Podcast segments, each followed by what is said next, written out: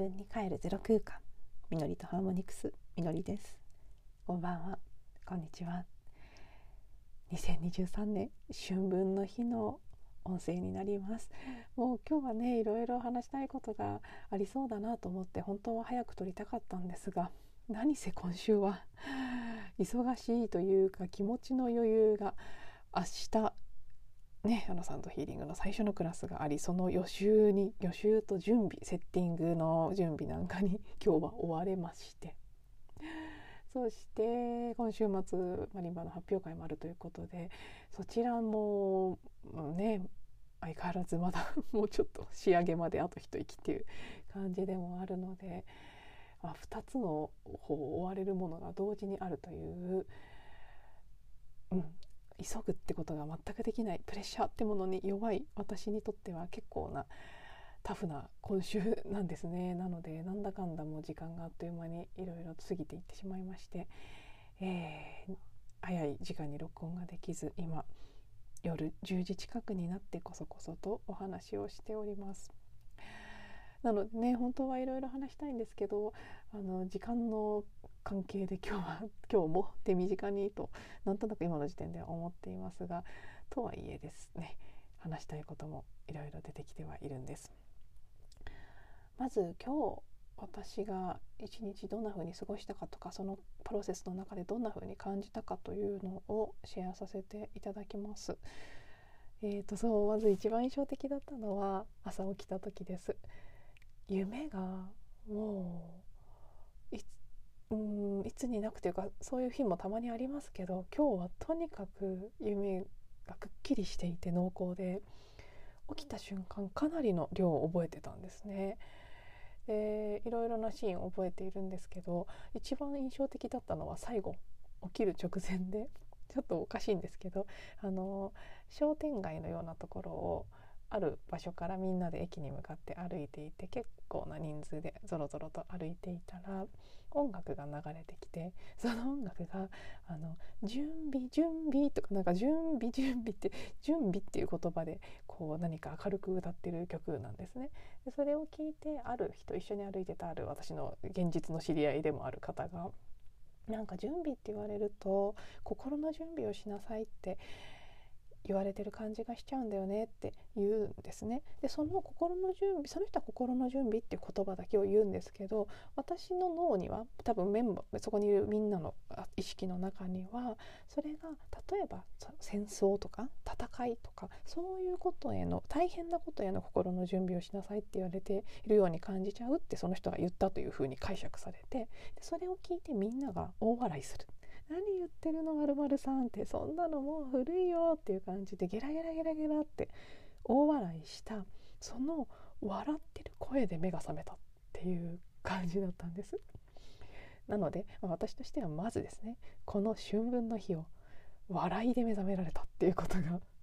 すごく純粋に嬉しくてあなんかいい夢だったなって変だけどいい夢だったなってそれ以外のシーンも結構ね印象的なものが多くて全体的にあの楽しい感じの夢だったので。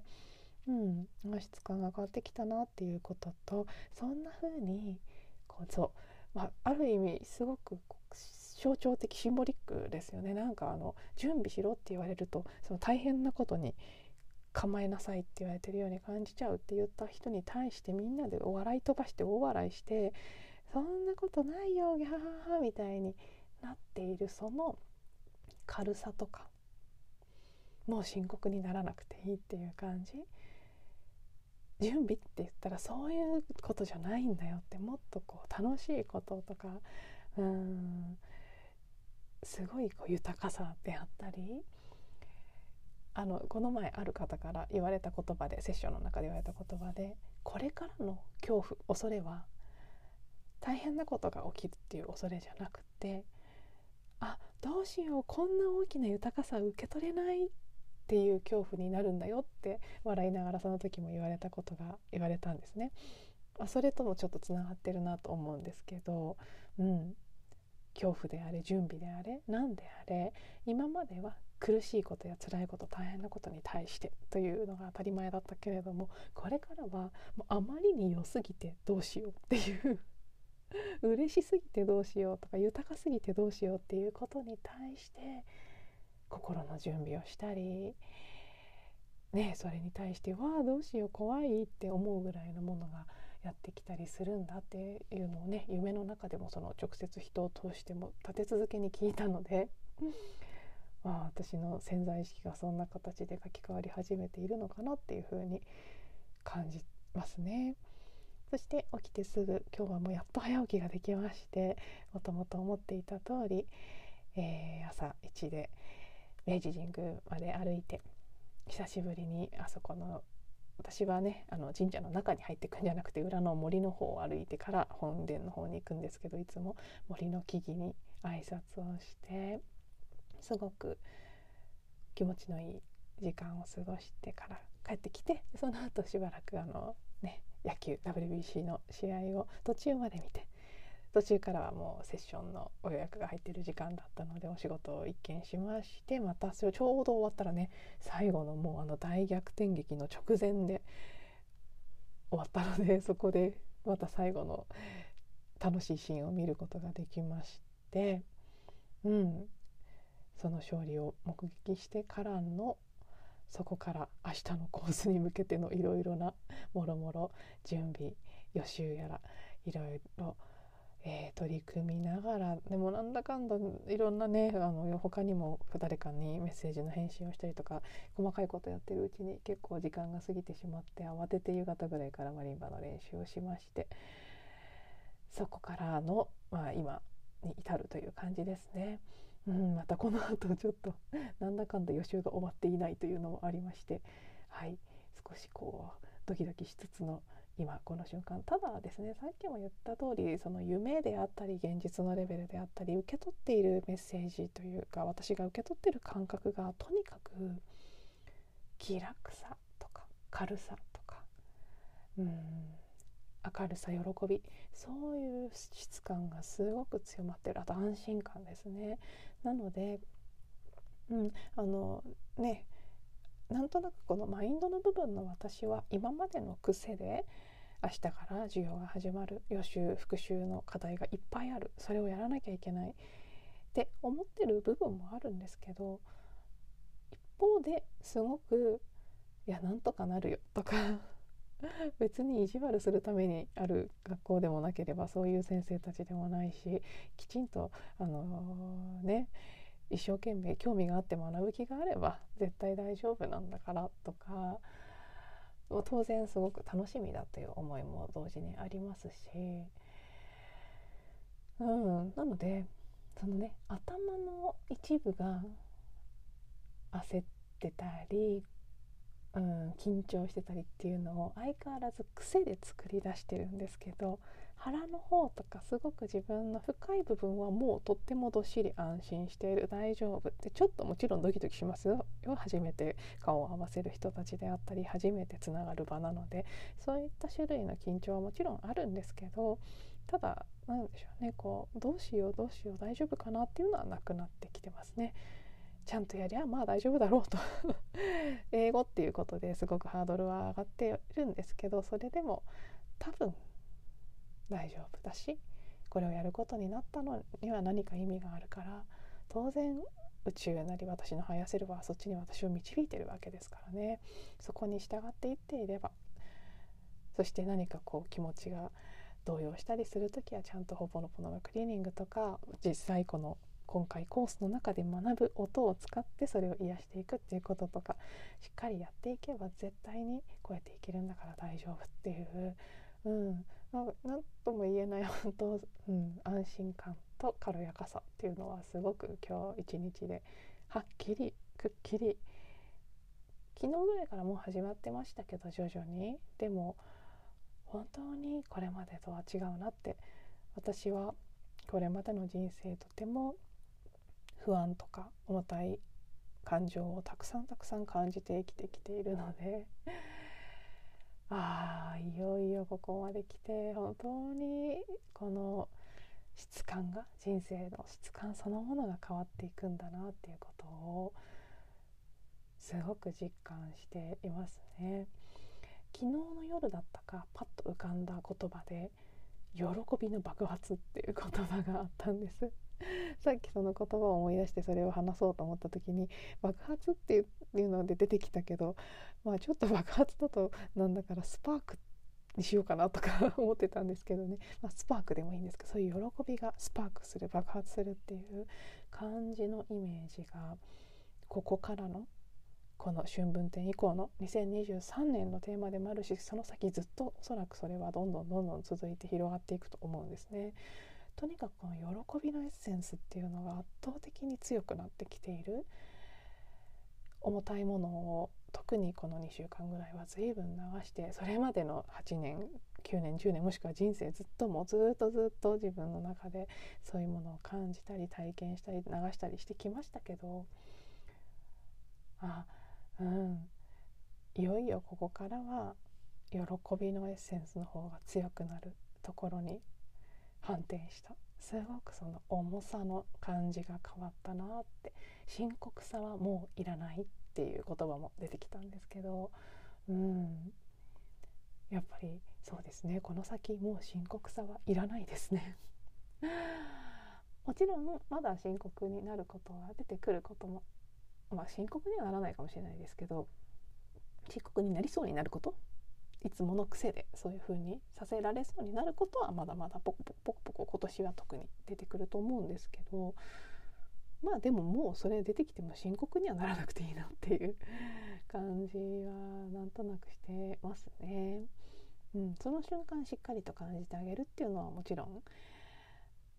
大事なことですけど何かとらわれて重たいところに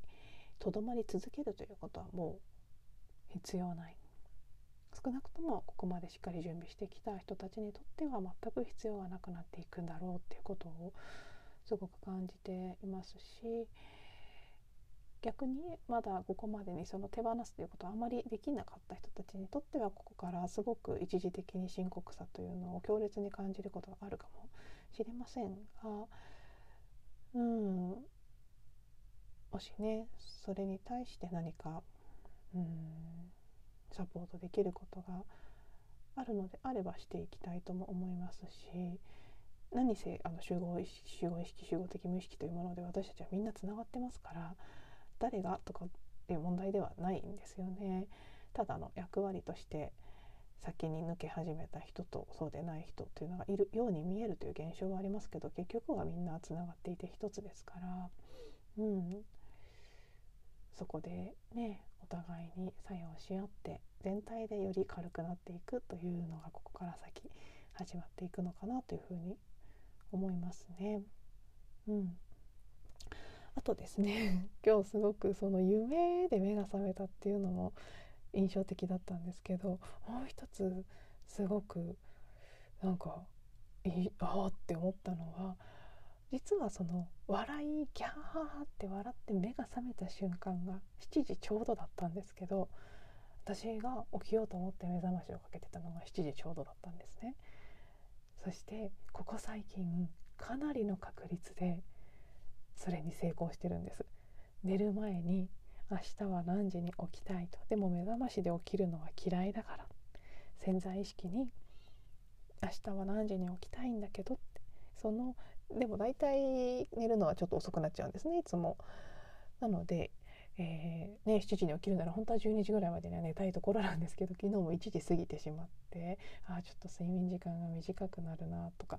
起きられるかなって不安だったんですけどでもやっぱり春分だし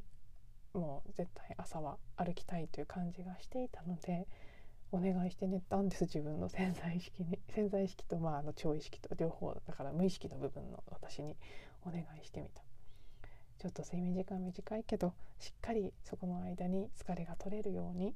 そして起きたい時間にちゃんと自然と起きられるようにお願いしますっていう感じでリクエストして寝たらもう完璧にねしかも笑いで目覚めるっていう。素敵な目覚ましですよね。自分の笑い自分たちのその笑い声で目覚めるっていうことがあってうわーすごいなって。今日だけじゃないです。本当にここ最近毎回何時に、ね、起きたいっていう風に思って寝るとほとんど目覚ましが鳴る前に起きられるんですね。でもそれを設定してない時は目覚ましで起きたりとか、うん、目覚ましじゃないにしても少し遅くなったりとかするのでいやなかなかすごいなというふうに 驚いていてそしてこれは朝起きるということだけじゃないなって思ってるんですね。この自分のそれがどの部分なのかって無意識としか、ま言えませんけども潜在意識でもあるでしょうし超意識とか、まあ、ハイヤーセルフと言ってもいいですねそういう部分かもしれないしあの守護存在とか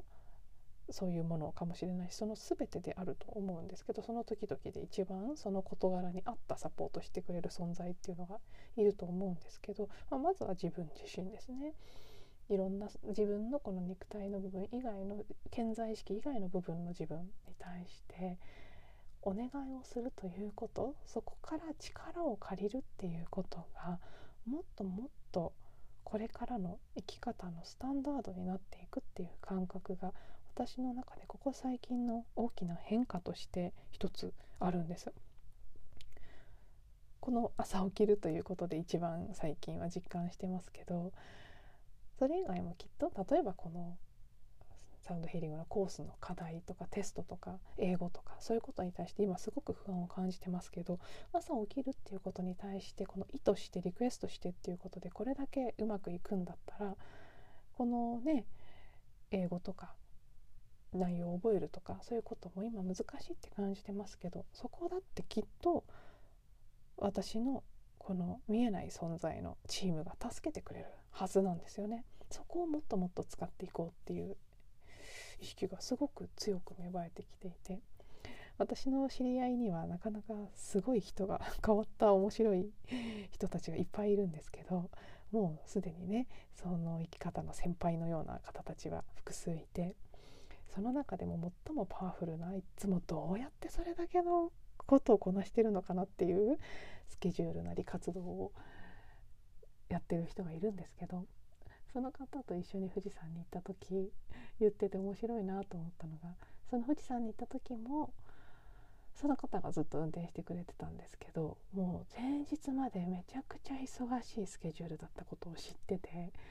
私は内心あなんか翌日車でお客さん乗せて遠出するのにそんなに前日まで忙しくあんまり寝ないで動いたりできるってすごいな怖くないのかなとか 逆に乗ってるこっちが怖いなぐらいに思ってたんですけどその時言ってたのがあのその人のね、私のハイヤーチームのその見えない守護存在たちの中にすごく運転のうまいおじさんがいて運転はいつもその人がしてくれるんだと。時々意識がない時があるけど。なんか全然大丈夫なんだよねみたいなことを言ってて。でも実際本当に運転うまいんですよ。私は乗ってたのでね。ああそうだおじさんが運転してんだって思ったんですけど。そういう感じですね。いろんな私たちはこの自分が認識している私という肉の塊であるこの肉体である私だけで生きてるわけではなく誰しもがたくさんの守護存在であったり自分自身の異なるレイヤー異なる次元の自分というのと本当は一つになってすごくそのね幾層にも重なり合った存在のこのその一番一ちちゃな一部としてこの肉体の私たち私私たちがいるわけですけどその背後には本当にたくさんの存在がいてその力をいかようにも借りられる。そことつながりやすくなってそのサポートを借りやすくなっているなっていうのをすごくここ最近実感していてこの春分点以降はますますその流れが強くなっていく。でそういうのってこう実践すればするほど慣れてきたり感覚がつかめてきたりしてもっとそこを呼び出しやすくなっていくんじゃないかなとも思っているのでその生き方あり方のシフトみたいなものをこの先すごく楽しみだなと思っていて いろいろ自分の中で、えー、うん、やってみて体験を重ねていきたいなと思っていますそこはすごくなんかねワクワクもするし、うん、やってこうここからって思ってるところですねなのでさっきこの直前に録音を始める直前に限界突破って言葉が出てきたんですけど私はすごく本当自分の限界というのを作ってしまいやすい安心安全への欲求がとても強い家計的なカルマを持っているのでとにかく怖いことや無理をすることとかが嫌いなんですね。なんだけれどもまあ、少しずつこの見えない存在の力を借りるっていうことが分かってきているからそこを信頼してちょっとずつちょっとずつ枠を広げていこう限界突破していこうっていうのを、うん、今すごくなんか決意のような形で軽やかな決意のような形で感じております。ということで、はいえー、今日は、うん、そろそろ終えたいと思います。明日はね新月なのでまたあそしてコースも始まりますから多分明日は最初のクラスを受けた後の感覚で何かしらをお伝えしていけたらなと思っております。最後まで聞いていただいてありがとうございます。また次のエピソードでお会いしましょう。